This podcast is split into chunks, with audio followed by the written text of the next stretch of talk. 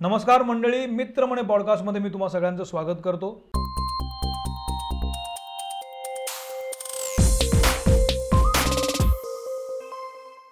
आजचे आपले खास पाहुणे आहेत शाहीर शाहीर हेमंतराजे मावळे. जय भवानी जय श्री जगदंबे. जय भवानी जय श्री जगदंबे नमन तुझंबे करुणी प्रारंभे डफवर थाप तुडतुण्या वर थप तुडतुण्या ताण शाहीर हा महाराष्ट्राचा प्राण. शाहीर हा भारतीयांचा प्राण. महाराष्ट्रात गातो गुणगान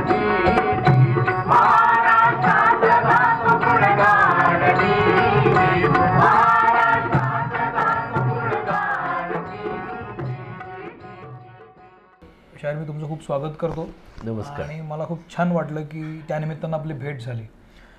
जनरली शिवजयंती म्हटलं की हमखास पोवाडा वाचतो शिवजयंती म्हणलं की गडावर जाणं होतं. शिवजयंती म्हणलं की जय भवानीचे नारे घुमतात. पण आता अलीकडे जेव्हा मी बघतो तेव्हा मला पोवाडा प्रकार फक्त शिवजयंतीलाच दिसतो. अदरवाईज पोवाडे कुठे वाजत नाहीत फारसे. कुठल्या समारंभात वाजत नाहीत किंवा कुठल्या सरकारी कार्यक्रमांमध्ये वाजत नाहीत. पोवाडा फक्त शिवजयंती पुरताच उरला असं मला वाटायला लागलं. तुमच्याशी बोलण्याचं कारण असं आहे की मला तुम्हाला काय वाटतं हे जाणून घ्यायचं आहे कारण तुम्ही इतकी वर्ष गाताय तुमच्या हाताखाली खूप सारी मंडळी तयार होत आहेत. तुम्ही या सगळ्या पोवाड्याच्या आजच्या स्थितीकडे कसं बघता? खरं तर पोवाड्याची स्थिती थोडी गंभीर आहे याविषयीशी मी सहमत आहे. कारण असं होतं की आता काळ बदलल्यामुळे मुलांच्याकडे या सगळ्या विषयाकडे बघण्याचा एक दृष्टिकोन बदलला. प्रत्येकाला अगदी कमीत कमी काळामध्ये स्टार होण्याची इच्छा असते. आणि सध्या तर वेगवेगळे चॅनल्स आणि याच्यावरच्या स्पर्धांमुळे आपण बघतो की मुलं काही काळात एकदम मोठी होऊन जातात. हो. आणि मग ती अशी जी मोठी झालेली मुलं आहेत ते सगळ्यांना असं वाटतं की आपली मुलं एवढी मोठी व्हावीत. शाहिरी ही कला चार दिवसात शिकले आठ दिवसात शिकले आणि मोठे झाले असं होऊ शकत नाही. त्याच्यासाठी थोडी मेहनत घ्यावीच लागते. त्यामुळे आमच्याकडे येणारा जो वर्ग आहे त्याची थोडीशी संख्या कमी आहे. पण त्यातले जे जाणकार आहेत की त्यांना या कलेविषयी ज्यांना कळतं अशी मंडळी आवर्जून या विषयाकडे वळतात असा माझं आत्तापर्यंतचं कल आहे. वा. पण याच्यामध्ये जसं तुम्ही म्हणालात की रियालिटी शोजचं पेव फुटलं आणि मग स्टार होतात मुलं. पण ते खूप कमी काळापुरतं असतं.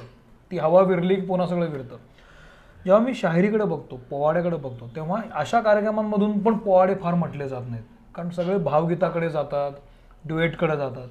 पोवाड्याला जो एक आवाजाचा थ्रो पाहिजे किंवा जो एक कणा पाहिजे ग्रेस पाहिजे तो फार कमी मुलांकडे असतो.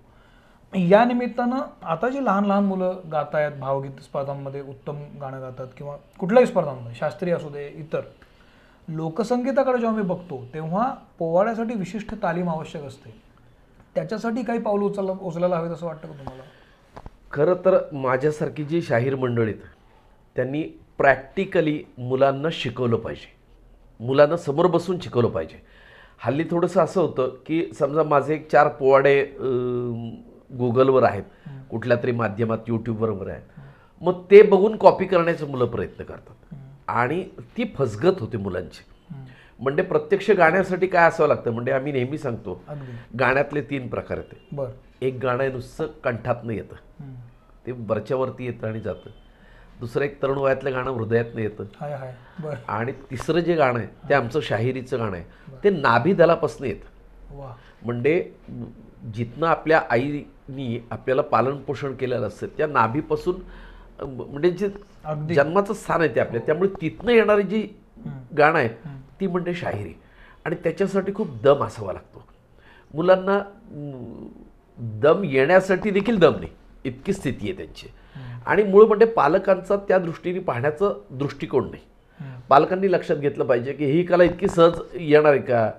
म्हणजे चार दिवस क्लासला गेले आणि एखादी बाई एकदम उत्तम कूक झाली.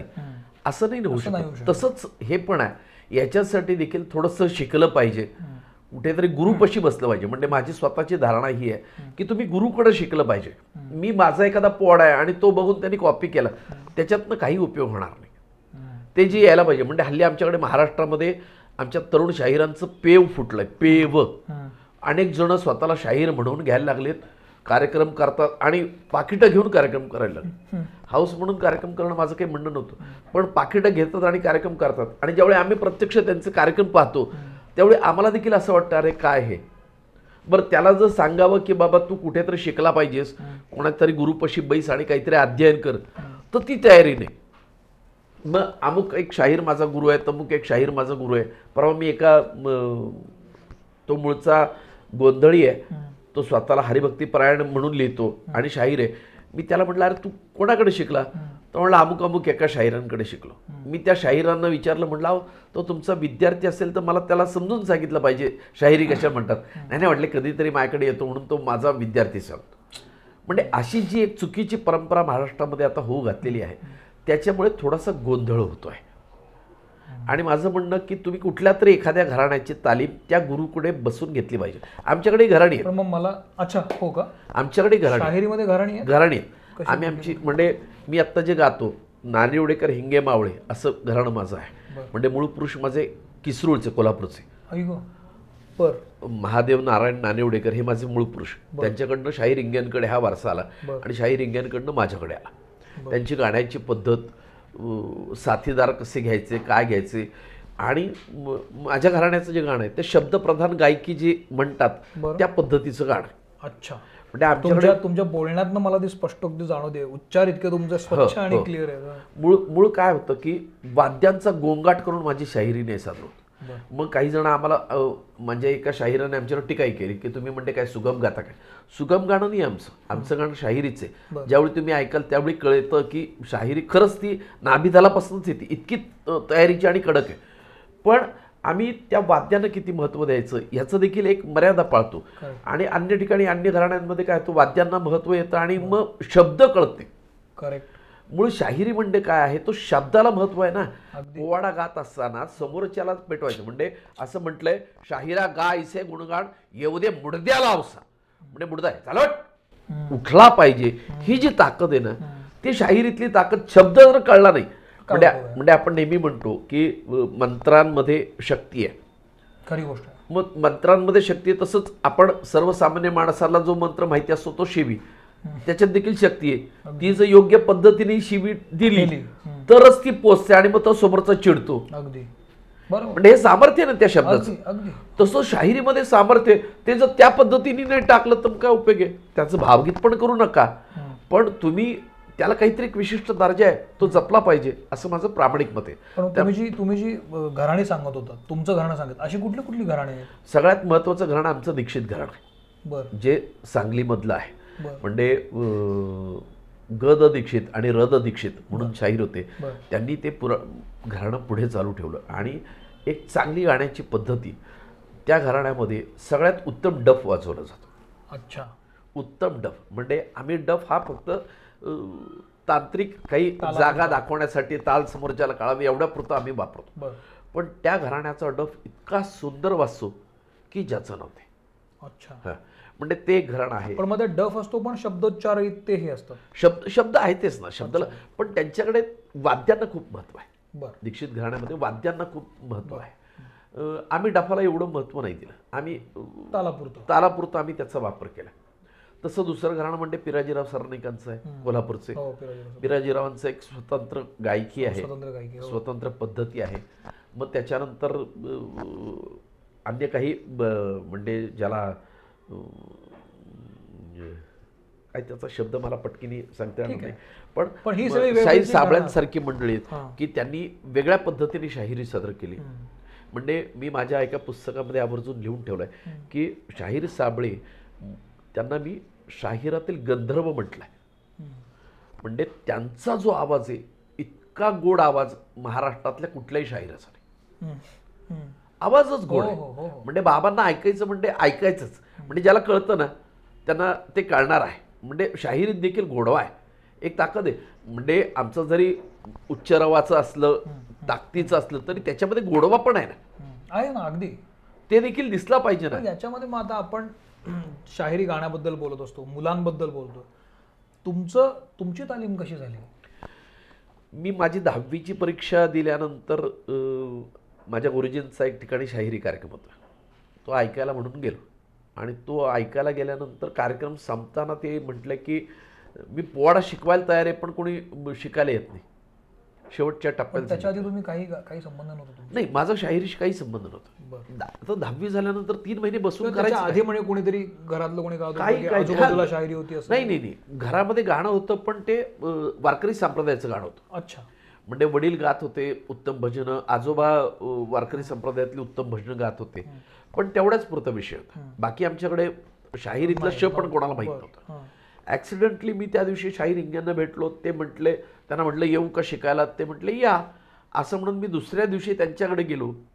ते त्यांनी शेवटचा श्वास घेईपर्यंत सोळा वर्ष त्यांच्याबरोबर होतं. बरं. सोळा वर्ष आणि सावलीसारखा त्यांच्या मागे पुढे फिरलो. सावलीसारखा. पण मग तुम्ही दहावी नंतर त्यांना शिकायला सुरुवात हो. केली आणि मग पहिला कार्यक्रम कधी केला होता? मला पहिला कार्यक्रम चार वर्षानंतर करायला मिळाला. हो. चार वर्ष तुम्ही फक्त तालीम करत होता. तालीम करत होतो. एकच पोवाडा. उमाबाई दाभाडे म्हणून शाहीर इंग्यांनी लिहिलेला अप्रतिम पोवाडा. काय एकच पोवाडा. म्हणाल का? धन्य उमाबाई दाभाडे. धन्य उमाबाई दाभाडे. शत्रूला कडे चारी कडे ढगातून वीज जशी कडाडे. मारून टाच पळवे घोडे फाडली शत्रूची दाभाडे. हाजी जी जी. वा. तळेगावची ही विरांगण आहे आणि. तिचा सगळा पराक्रम त्यांनी त्या पोवाड्यामध्ये लिहिलाय. तुमच्या या उच्चारातूनच कळतं. फाडिलेमध्ये जो काय तो द्वेष आहे आणि कमाल आहे सगळं. हा हा तुम्ही एक पोवाडा सतत चार वर्ष चार वर्ष रोज. संध्याकाळी गुरुजींच्या घरी जायचं आणि हाच एका पोवाड्याची याच एका पोवाड्याची मी तालीम करतो. कंटाळत नव्हतं तुम्हाला? काय नाही काय नाही.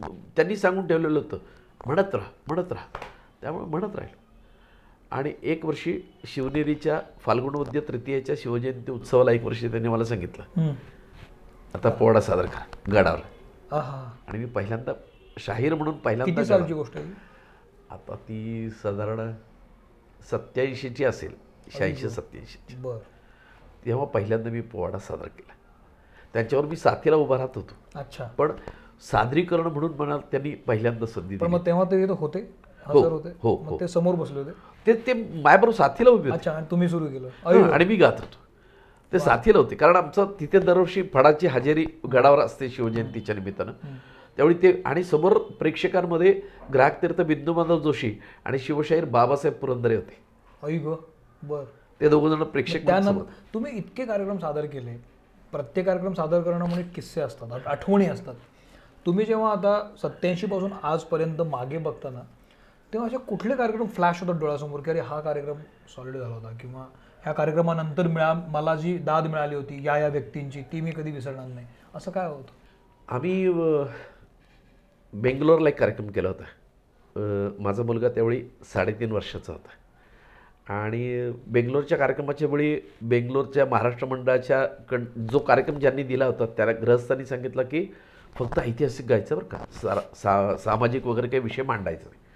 ठीक आहे त्यामुळे मी ऐतिहासिकची तयारी करून गेलो मी सुरुवातीला गण गायला.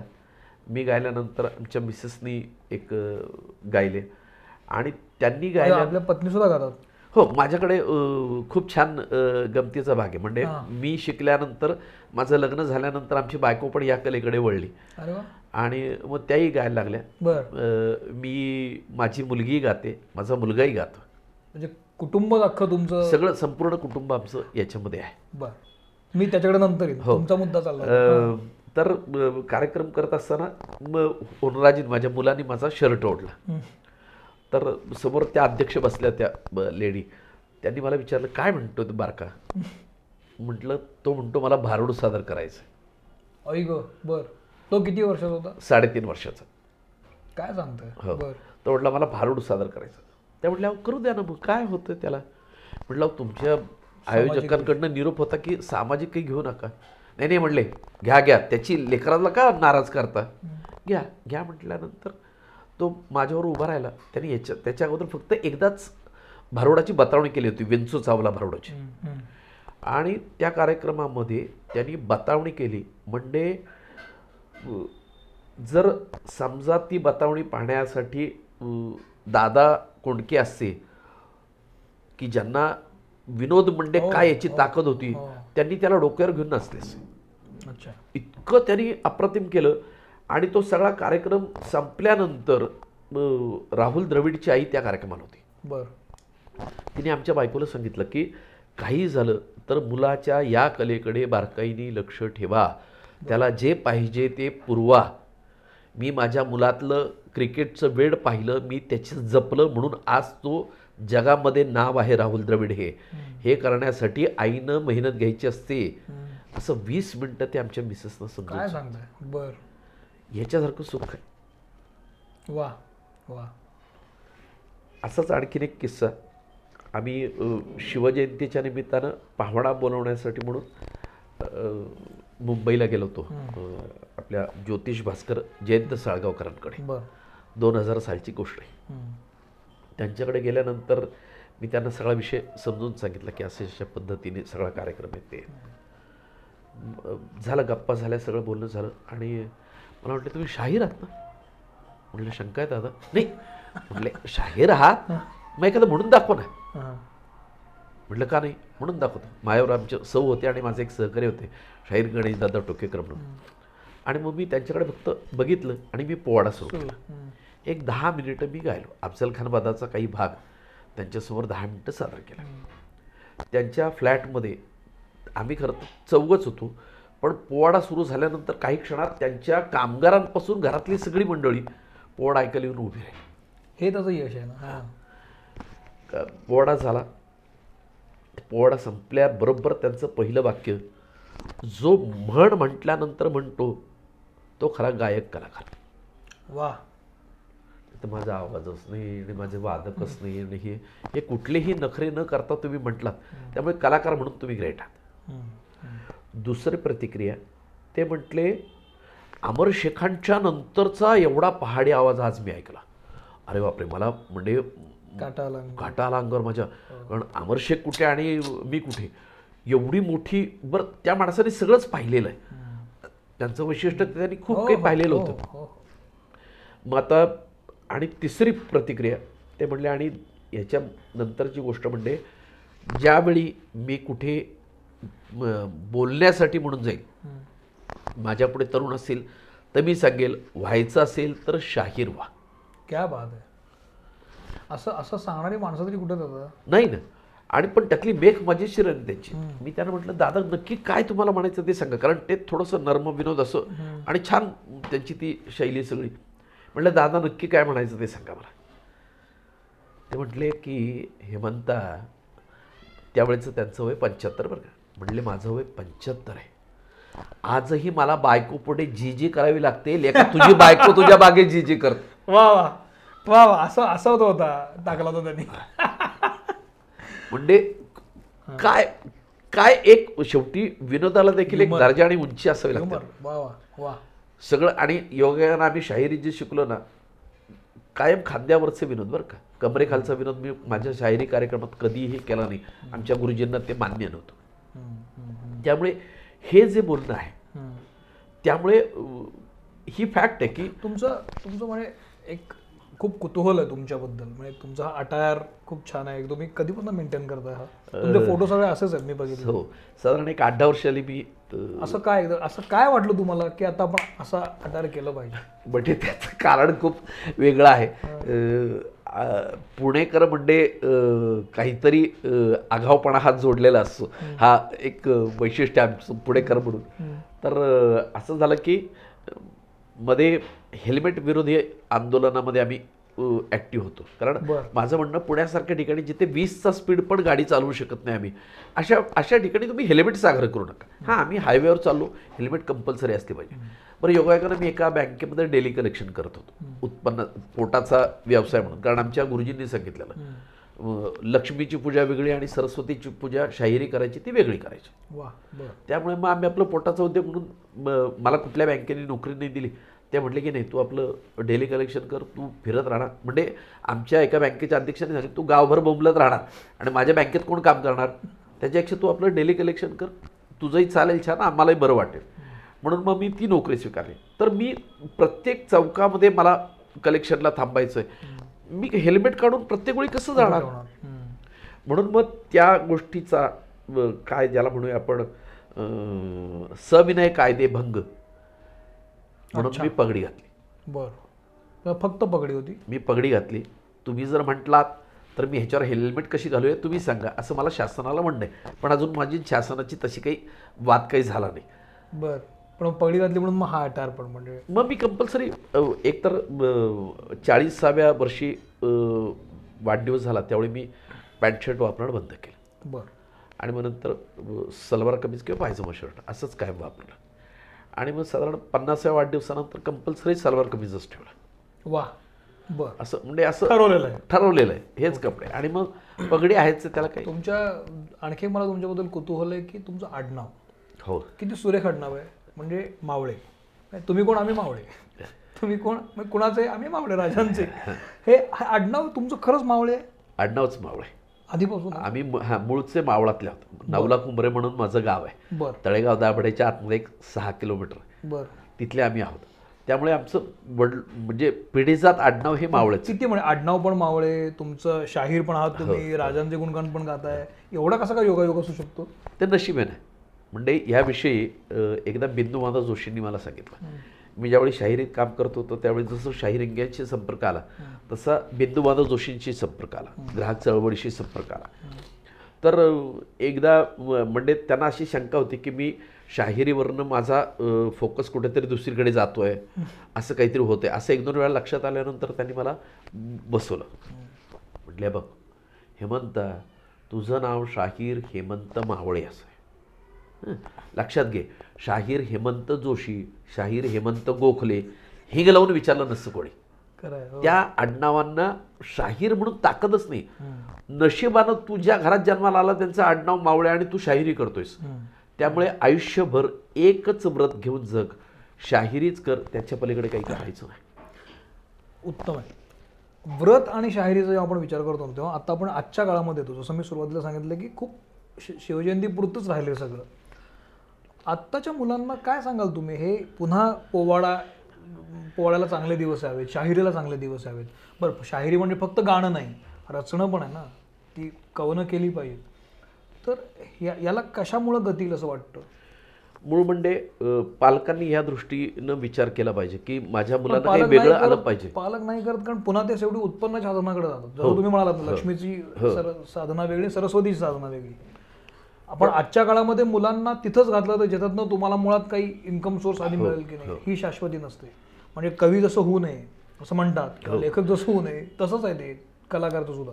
मग हे ह्याच्यात कसं ह्याच्यावर कशी मात करायची? मूळ म्हणजे आमच्या गुरुजींनी जे सांगितलं ना लक्ष्मीची पूजा वेगळी आणि सरस्वतीची पूजा वेगळी असंच तुम्ही केलं पाहिजे.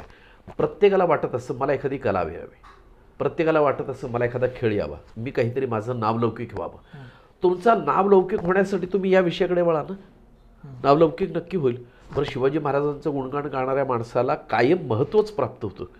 खरी खरी गोष्ट म्हणजे त्याच्यामध्ये तुम्ही तुमची वेगळी आयडेंटिटी ठेवू शकता. आज मी पुण्यामध्ये कुठेही गेलो तरी माझं नाव आणि माझी एकंदरीत त्याच्यामुळे माझी वेगळी आयडेंटिटी आहे. हो. तशी तुम्ही करू शकता.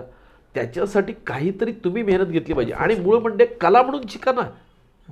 म्हणजे आता तुम्ही जसं म्हटलात माझ्याकडे मी पोवाड्याचा वर्ग घेतो. गेली सव्वीस वर्ष सलग पोवाडे शिकवतो म्हणजे चौदा एप्रिल ते एक जून माझा वर्ग चालतो. आणि त्याच्यानंतर काही वर्षात सध्या मी दर शनिवारी माझा पोवाड्याचा वर्ग होतो तर या वर्गामध्ये एकदा मला एक नव विद्यार्थी सापडले की त्या विद्यार्थ्यांना पोवाड लिखाण करायची इच्छा होती. मी म्हटलं ठीक आहे पण हे अला काना आ असं नाही समजून देता येईल. तुम्ही माझ्यावर राहिलात की तुम्हाला मी कसं लिहितो काय लिहितो हे कळलं पाहिजे. आणि शाहिरी थोडी आत्मसात झाली की मग तुम्हाला लिखाणाचे आपोआप कळेल. आणि त्यांनी स्वतःचे चार पोवाडे लिहिले उत्तम गेय पोवाडे. त्यांच्या स्वतःच्या कविता गझल आणि पोवाडे याचं पुस्तक त्यांनी कलंदराची राजवट म्हणून पुण्यात प्रकाशित केलं. बरं. उत्तम पोवाडे आहेत ते. आणि ते सध्या नाशिकला जज म्हणून काम पाहतात. काय सांगताय? जज एवढं कॉन्ट्रास्ट असू शकतं? एवढं कॉन्ट्रास्ट पण मग पोवाडा शिकायला तो पहाडी आवाज असणं गरजेचं नसतं. तो सरावानं होऊ शकेल. तुम्ही जर कसं होतं की एखाद्या गोष्टीचा सराव सातत्याने केला तुमच्या डोक्यात जर ते असेल ना की मला हे करायचंच आहे. अनेक गोष्टी असतात असाध्य गोष्टी साध्य करू शकतात लोक. पण तुमची ती इच्छा असली पाहिजे की नाही मला हे करायचंच आहे. मग तुम्ही आता आपण हे म्हणतोय की पोवाड्याला चांगले दिवस आले पाहिजे तर आता तुम्ही वेगळी घराणी सांगितली मला मगाशी. मग पोवाड्याला चांगले दिवस यावेत म्हणून तुम्ही जे शाहीर सगळे आहेत जे जे खरे खरे शाहीर आहेत नाम बाद्दर म्हणत नाही. ते तुम्ही एकत्र येऊन त्याबद्दल कधी काही चर्चा विनिमय करता का? की आपण काय करायला पाहिजे? काय करता येईल आपल्याला सगळ्यांना मिळून? आता काय होतं आहे थोडंसं वैचारिक काही मतभेद आहेत काही मंडळींचे आणि त्यामुळे आमच्या ज्या दोन तीन संघटना आहेत त्या संघटनांचे प्रत्येकाच्या आपल्या आपल्या दिशेला तोंड आहे बरं.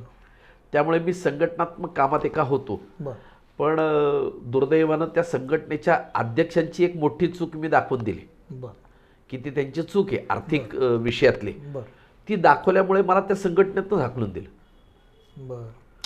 त्यामुळे संघटनात्मक कुठल्याच कामात कारण ती संघटना माझ्या गुरुजींनी स्थापन केलेली होती त्यामुळे मी त्या संघटनेत राहिलो. पण नंतर कुठल्या संघटनेत मी गेलो नाही. पण मी संस्थात्मक काम करत असताना असे अनेक जे विषय आहेत की ज्या विषयांवर थोडी चर्चा झाली पाहिजे त्याच्यामध्ये कायम मी लक्ष घालत असतो. कारण मला काय वाटतं दादा की या सगळ्यामध्ये सोशल मीडिया हा महत्त्वाचा फॅक्टर आहे आजच्या काळामध्ये. जिथं असं काहीतरी खूप चालू शकतं. आजच्या काळामध्ये पोवाड्याच्या स्पर्धा असू शकतात. ते सोशल मीडियावर व्हायरल होऊ शकतात. शिवाजी महाराज तर आपलं सगळ्यांचं दैवतच आहे. त्यामुळे उद्या शिवाजी महाराजांना तुम्ही काहीही स्वतः काही वेगळं केलं तर ते लोक उचलून धरतात. कारण जे कराल तेवढं कमी आहे. एवढं सगळं असताना मग पोवाडा मागे मागे का पडत चाललाय? का या सगळ्या आजच्या सिच्युएशनचा सोशल मीडियाचा वापर आपण करून घेत नाही आहोत? सोशल मीडियाचा वापर झाल्यानंतर त्याचे काही दुष्परिणाम दिसले. मी तुम्हाला सुरुवातीलाच म्हटलं की ब- आज माझा पोवाडा आहे आणि तो ऐकून कोणीतरी गातो आणि सांगतो की मी त्यांचं शिष्य आहे. आणि मग ते कळतच नाही त्याला की मी नक्की काय गायचं आहे ते. त्याच्यासाठी कुठेतरी आमची जी सगळी मा माझ्यासारखी जी मंडळी आहेत की ज्या त्यात त्याच्यात काही काळ त्यांनी काम केलेलं आहे आणि उत्तम परफॉर्मिंग करतात. म्हणजे मी उत्तम स्वतःला म्हणतो असं असा अर्थ नका घेऊ. पण जे चांगला परफॉर्मन्स देतात अशा सगळ्या मंडळींनी मुलं उत्तम शिकवली पाहिजेत. तर ही कला पुढे जाईल नाही तर नाही जाणार. ही कला टिकवण्यासाठी तुम्ही हे परिश्रम घेतलेच पाहिजेत. आज सव्वीस वर्ष मी विना मोबदला पोवाडा शिकवतोय. माझ्याकडे येणाऱ्या विद्यार्थ्याकडनं मी एक रुपयाची फी घेत नाही. काय सांगता? हे मला माहीत नव्हतं. सव्वीस वर्ष चालू आहे सर काम पण मग हे किती मुलं असतात? आधी किती जास्त होती आता कमी झाली की आता वाढली हे असतं साधारण एखाद्या वर्षी म्हणजे जे चौदा एप्रिल ते एक जूनचा वर्ग आहे एक वर्षी माझ्याकडे दीडशे विद्यार्थी होते. पण किमान शंभर विद्यार्थी वर्गाला असतातच. वा तरी पण चांगला चांगला आकडा आहे हा. म्हणजे हो, शंभर म्हणजे मला अगदीच वीस तीस वर वाटला होता शंभर आकडा म्हणजे काय? आणि दर शनिवारच्या वर्गाला किमान तीस चाळीस मुलं कशामुळे येत- येतात हे? एकदम शं म्हणजे हा जो आकडा चांगला आहे कशामुळे ह्यांना शिकावंसं वाटतं? काय ऐकतात ही मुलं? मूळ म्हणजे त्यांना एक नवीन विषय शिकायचा असतो. पण त्यां ते कुठून ऐकतात हे सगळं? की असंच पोवाडा ऐकल्यामुळे त्यांना वाटतं आपण इथे यावं. आणि कोणीतरी ह्याच्यामध्ये जास्तीत जास्त पालकच भर घालतात. अच्छा. की पेपरमध्ये आमचं निवेदन आलंय किंवा कुठल्या तरी व्हॉट्सअप ग्रुपवरनं आलंय आणि मग ते आम्हाला ऐकायचं आहे असं ऐकून पालक पाठवतात. आणि त्याहीपेक्षा माझ्याकडे येणाऱ्या वयामध्ये पाच वर्षापासून पंच्याहत्तर वर्षांपर्यंतची लोक आहेत. तुम्ही इतके वर्ष गात आहे तुम्हाला असा अपकमिंग असं कोणी वाटतं शाहीर की ही ही आता पुढची चांगली नावं आहेत काही की बाबा यांच्याकडनं अपेक्षा आहे असं वाटतं? आत्ता चांगली नावं आहेत ना. म्हणजे औरंगाबादचा आमचा रामानंद उगले आहे. गुगलवर बघितलं मी हां त्याचा त्याला आपण शाहीर रिंगे पुरस्कार दिलेला आहे. शाहीर रिंगे लोककला प्रबोधिनी म्हणून आपलं ट्रस्ट आहे. त्याच्या माध्यमातून आपण त्याला पुरस्कार दिलेला आहे. उत्तम तो गातो. त्याच्यानंतर विक्रमसिंह राजपूत म्हणून आहे विदर्भातला. तोही उत्तम गातो. अशी काही मंडळ आहेत. किंवा आता आमचा देवानंद माळी म्हणून सांगलीचा मोठा शाहीर आहे. त्याचा मुलगा देखील उत्तम गातो. जनरली साहित्यामध्ये असं म्हटलं जातं नाटकांमध्ये किंवा कवितांमध्ये. पूर्वीसारखं साहित्य राहिलं नाही असं म्हणतात. तेंडुलकर जे लिहायचे एलकुंचवार जे लिह- लिह- लिहितात. अशा पद्धतीचं आता कोणी फार लिहित नाही असं म्हटलं जातं. शाहिरीमध्ये असं असं वाटतं तुम्हाला की पूर्वीचे जे कवन होती ती फार भारी होती आणि आता ते जरा फिकं झालंय असं वाटतं? तसं नाही. खरं तर खूप पूर्वीची जी कवणं आहेत ना ती त्याची गेयता आमच्याकडे नाही. म्हणजे त्यात त्यांनी जे लिहिलेलं आहे ते गेयतेने आम्ही गाऊ शकत हा- म्हणजे म्हणजे जसं म्हणजे आत्ताच्या काळातले आमच्या एक शंभर वर्षातले जे पोवड आहेत ना ते आम्ही गाऊ शकतो. सत्तर वर्षापूर्वीचे पोवडे गाऊ शकतो. पण त्याच्या अगोदरचे जे पोवड आहेत ना त्यांच्या चाली आणि हे अजून इतक्या ताकदीनं नाही गाऊ शकत. त्यामुळे आत्ताची जी मंडळी त्यातले काही मंडळींनी खूप छान लिहिले. आमच्याकडे मी जसं आमच्या गुरुजींचं नाव सांगतो तसं शाहीर आत्माराम पाटील म्हणून मुंबईला शाहीर होते. अप्रतिम लेखणी. अण्णाभाऊ साठे अप्रतिम लेखणी. अण्णाभाऊ साठे हो. अहो अण्णाभाऊंनी लिहिलेले पोवाडे अण्णाभाऊ साहित्यिक म्हणून आम्हाला सगळ्यांना माहिती. पण अण्णाभाऊंचे पोवाडे महाराष्ट्राचा पोवाड आहे. महाराष्ट्र माय भू आमुठी महाराष्ट्र माय भू आमुठी मराठी भाषिकांची संत महंतांची ज्ञानवंतांना जन्म देणार. नररत्नांचं दिव्य भांडार समर्थ्य घेत जिथे अवतारजी शौर्याची अजरामर महती शौर्याची अजरामर महती आजही नांदती सह्य चलावरती मावळा दक्कनचा राहणार हे मावळा दक्कनचा राहणार स्वाभिमानार्थ जिनर जगणार. मराठा माणी आणि दिलदार.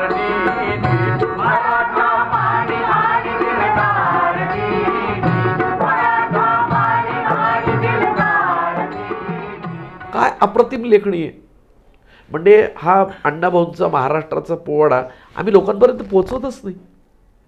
हे दुर्दैव आहे ना. आणि थोडंसं काय होतं हे स्वाभाविक आहे मी माझ्या घराण्याचं गायलं पाहिजे परंपरा टिकवली पाहिजे. पण असं असताना ज्यावेळी मी शिकवायचं म्हणून विचार असतो ना, मी शिकवतो. त्यावेळी शिकवत असताना मी कुठल्याही घराण्याची मला भिंत आडवी येत नाही. हां. मी पिराजीरावांचाही पोवाडा शिकवतो अण्णाभाऊ साठेंचाही पोवाडा शिकवतो आत्माराम पाटलांचा देखील पोवाडा शिकवतो. म्हणजे त्याच्यासाठी मला काही बंधनं वाटत नाही.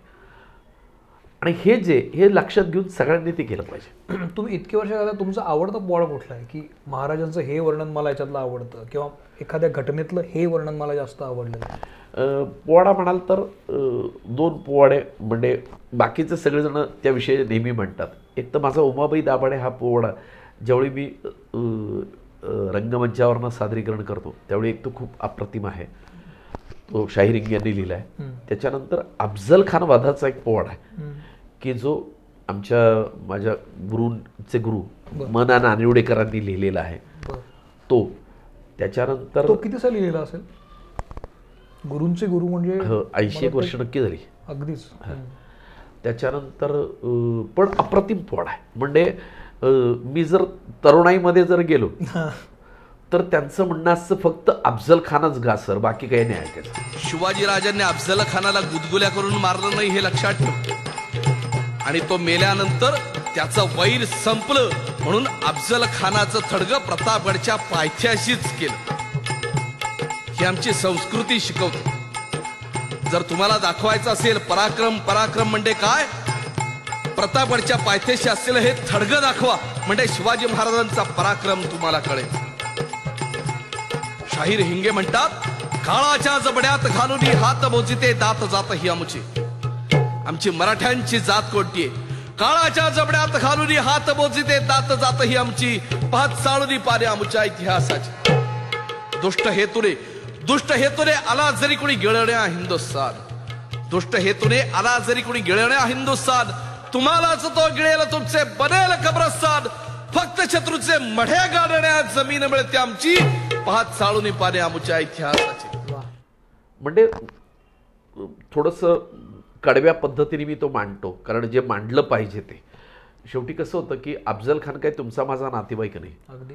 सर स्वराज्यावर आलेलं ते मोठं संकट आहे. त्यामुळे ते तसंच मांडलं पाहिजे असं मला वाटतं. त्यामुळे मी कुठलीही जात धर्म हे याची कुठली भेट न ठेवता मी अफजल खानाला जागेवरच गाडतो. वा वा. त्यामुळे त्याचं जे महत्त्व आहे तो जो पोवाडा आहे तो सगळ्यांना आवडतो. माझा संभाजी महाराजांचा एक पोवाडा आहे की जो गदिमांनी लिहिलेला आहे. हो का गदिमांनी लिहिलेला अप्रतिम पोवाडा आहे. म्हणजे योग असा छान आला. गदिमांची जन्मशताब्दीचा समारोपाचा कार्यक्रम. त्याच्या अगोदर आनंद माडगुळकर माझ्या एका कार्यक्रमाला आले होते. आणि मग आनंद माडगुळकरांनी त्या कार्यक्रमात ऐकलं. आणि त्यांनी मला गदिमांच्या जन्मशताब्दीच्या समारोपाला. कार्यक्रमाला बोलवलं. वा. आणि मग गदिमांच्या लोकसंगीतावर आधारित रचना असा दीड तासाचा कार्यक्रम केला आमच्या चिरंजीवाने त्याचं सगळं संयोजन केलं संगीत केलं. आणि तसा मी कार्यक्रम केला.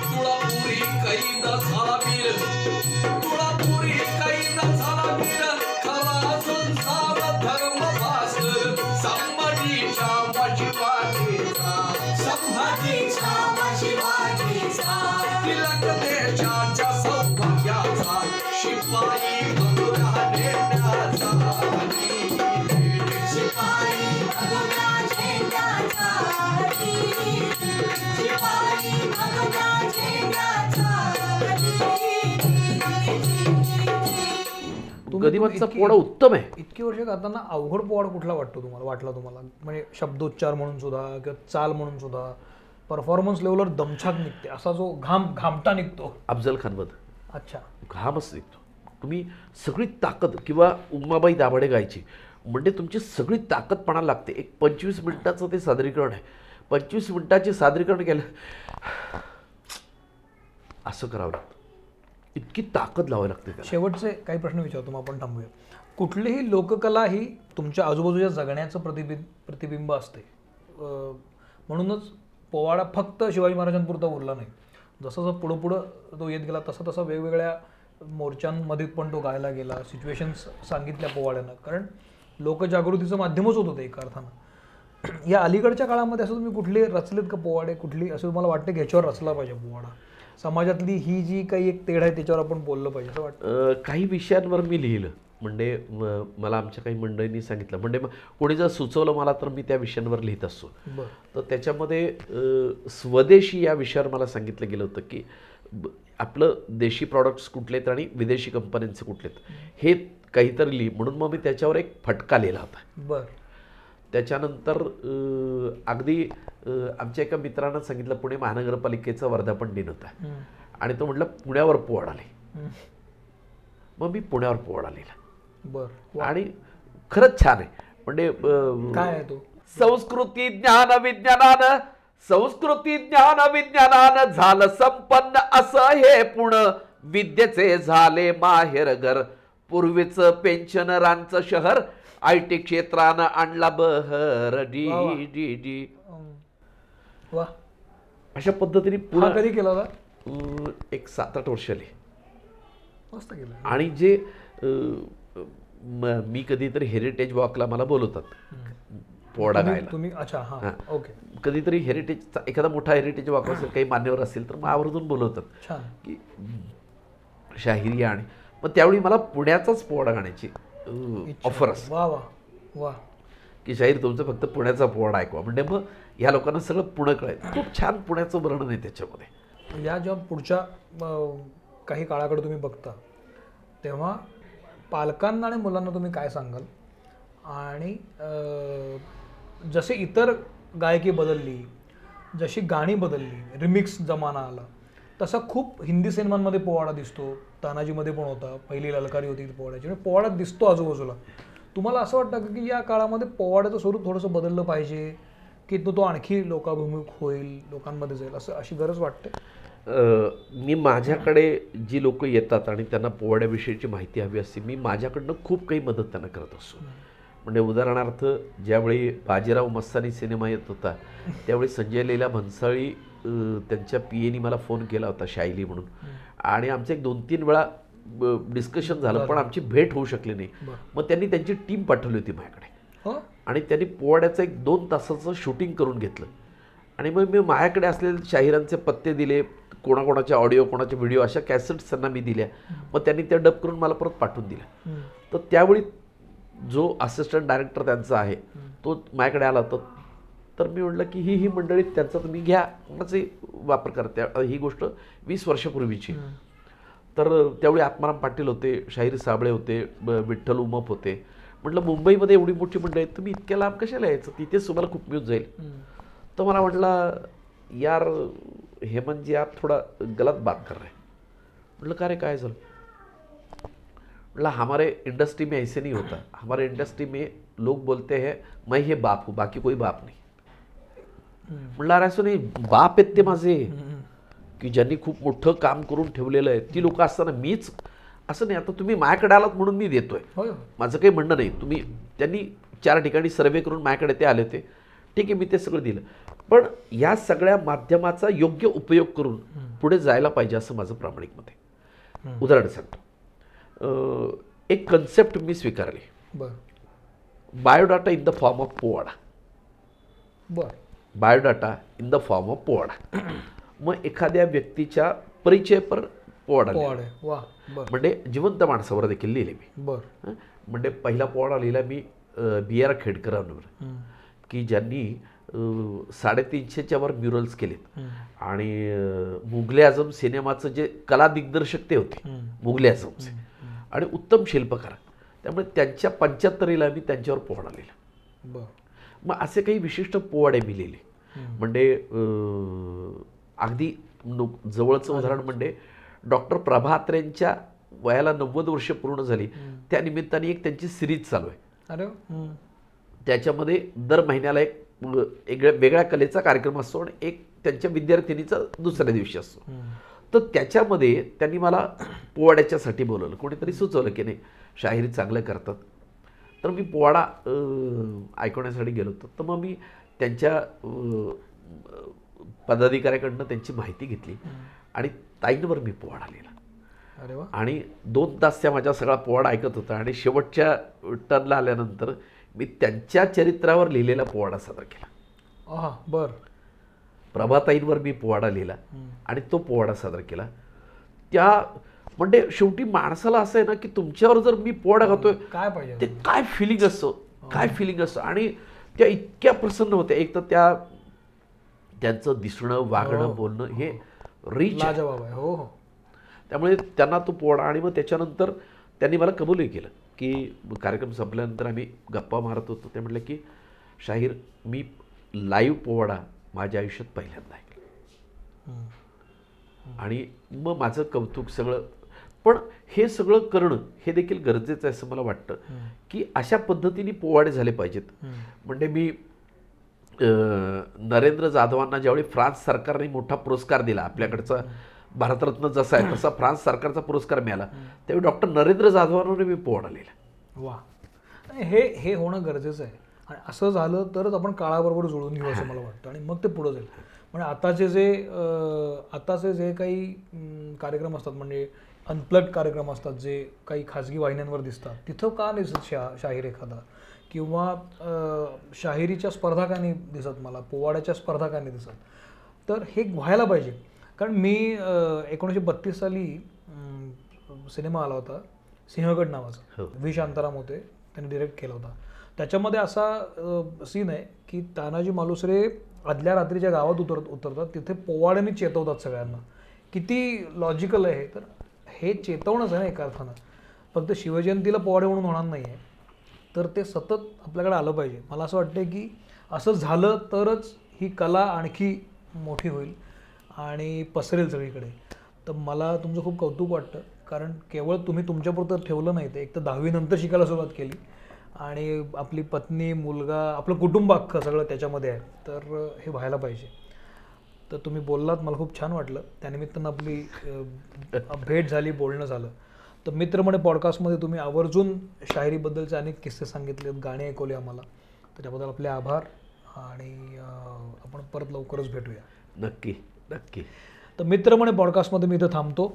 आपलं podcast Gaana Spotify Google podcast Apple podcast Jio Saavn Amazon music अशा खूप साऱ्या प्लॅटफॉर्मवर आहे तुम्ही जरूर ऐका. अशी खूप महत्त्वाची माणसं आपल्या आपल्याकडं आहेत जे बोलतात आपले अनुभव सांगतात. मला असं वाटतं की यातून सामान्य माणसाला टेकअवे मिळाला पाहिजे. तुमच्या आजच्या बोलण्यातनं माझा टेकअवे असा आहे की लक्ष्मीची पूजा वेगळी आणि सरस्वतीची पूजा वेगळी.